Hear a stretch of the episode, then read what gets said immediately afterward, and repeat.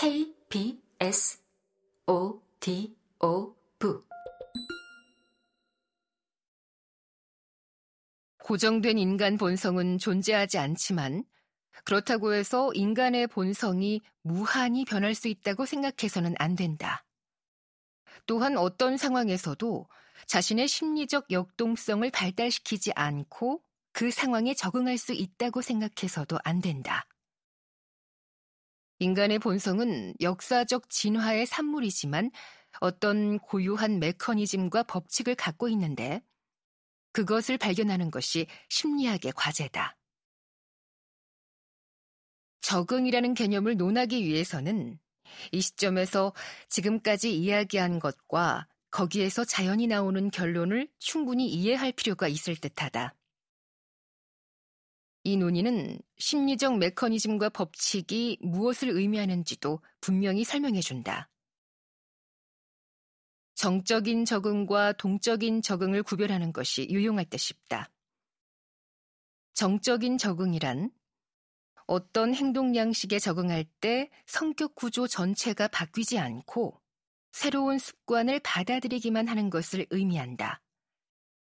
예를 들면 중국인의 식습관이 포크와 나이프를 사용하는 서양식 식습관으로 바뀌는 것이 이런 종류의 적응이다.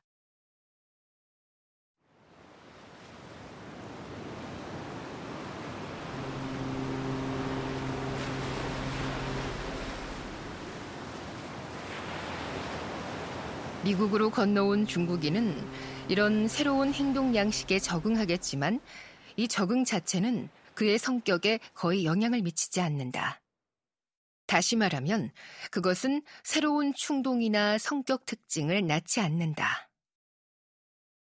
동적 적응은 예를 들면 소년이 엄격하고 위협적인 아버지의 명령에 복종하여 아버지가 너무 두려운 나머지 거역할 엄두도 내지 못하고 착한 아이가 될 때 일어나는 종류의 적응을 의미한다. 소녀는 상황의 요구에 적응하지만 마음속에서는 무언가가 일어난다.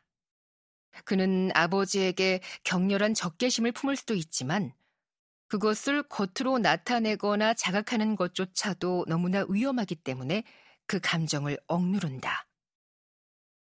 하지만 이 억눌린 적개심은 겉으로 드러나지는 않아도 그의 성격 구조에서 역동적 역할을 하는 요인이 된다. 그것은 새로운 불안을 낳을 수 있고 그리하여 훨씬 강한 복종으로 이어질 수도 있다. 또는 특정한 사람이 아니라 인생 전반에 대한 막연한 반항심을 불러일으킬 수도 있다. 여기서도 첫 번째 경우와 마찬가지로 개인은 어떤 외부 상황에 적응하지만 이런 종류의 적응은 그의 내면에 새로운 무언가를 만들어내고 새로운 충동과 새로운 불안을 불러일으킨다. 모든 신경증은 이 동적 적응의 사례다. 그것은 본질적으로 비합리적인 외부 상황, 특히 유년기의 상황, 일반적으로 말해서 어린이의 성장과 발달에 적합하지 않은 외부 상황에 적응하는 것이다. 이와 마찬가지로 개인의 신경증적 현상과 비교할 수 있는 사회 심리적 현상. 왜 그것을 신경증적이라고 부르면 안 되는지는 나중에 논할 예정이다. 예를 들면 일부 사회 집단에 존재하는 파괴적이거나 가학적인 강한 충동 같은 것은 인간 발달에 해로운 비합리적인 사회 상황에 역동적으로 적응한 사례다. 어떤 종류의 적응이 일어나는가 하는 문제 이외에 또 다른 문제에도 대답할 필요가 있다. 우리가 상상할 수 있는 거의 모든 생활 조건에 적응하도록 강요하는 것은 무엇인가? 그리고 인간이 지닌 적응성의 한계는 어디까지인가? 이런 문제에 대답할 때 우리가 먼저 논해야 할 첫 번째 현상은 인간의 본성에는 다른 부분보다 유연하고 수능적인 부분이 있다는 사실이다. 사람마다 다른 그런 충동과 성격 특징들은 많은 탄력성과 유연성을 보여준다. 사랑, 파괴성, 가학성, 복종심, 권력욕, 초연함, 권력을 확대하려는 욕망, 절약에 대한 열정, 관능적 쾌락에 대한 욕망과 두려움 등이 거기에 속한다. 그 밖에도 인간에게서 찾아볼 수 있는 수많은 욕망과 두려움은 어떤 생활 조건에 대한 반작용으로 생겨난다. 그것들이 일단 한 사람의 성격을 이루는 특징이 되면 쉽게 사라지거나 다른 충동으로 바뀌지 않기 때문에 특별히 유연하지는 않다.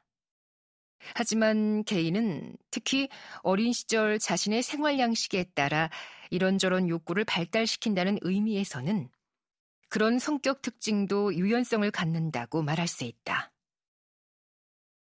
이런 욕구는 타고난 본성처럼 단단하게 고정된 것이 아니다. 타고난 본성은 어떤 상황에서도 발현되고 반드시 충족시켜야 하지만 후천적으로 생겨난 욕구는 융통성이 있다. 그런 욕구와는 대조적으로 인간의 본성에 없어서는 안 되고 반드시 충족시킬 필요가 있는 욕구, 즉, 식욕, 갈증, 수면욕처럼 인간의 생리적 구조에 뿌리를 둔 욕구가 존재한다.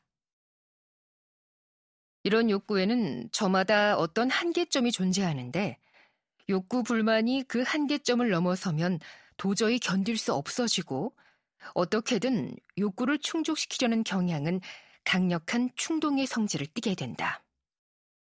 이 모든 생리적 욕구는 자기 보존욕이라는 개념으로 요약할 수 있다.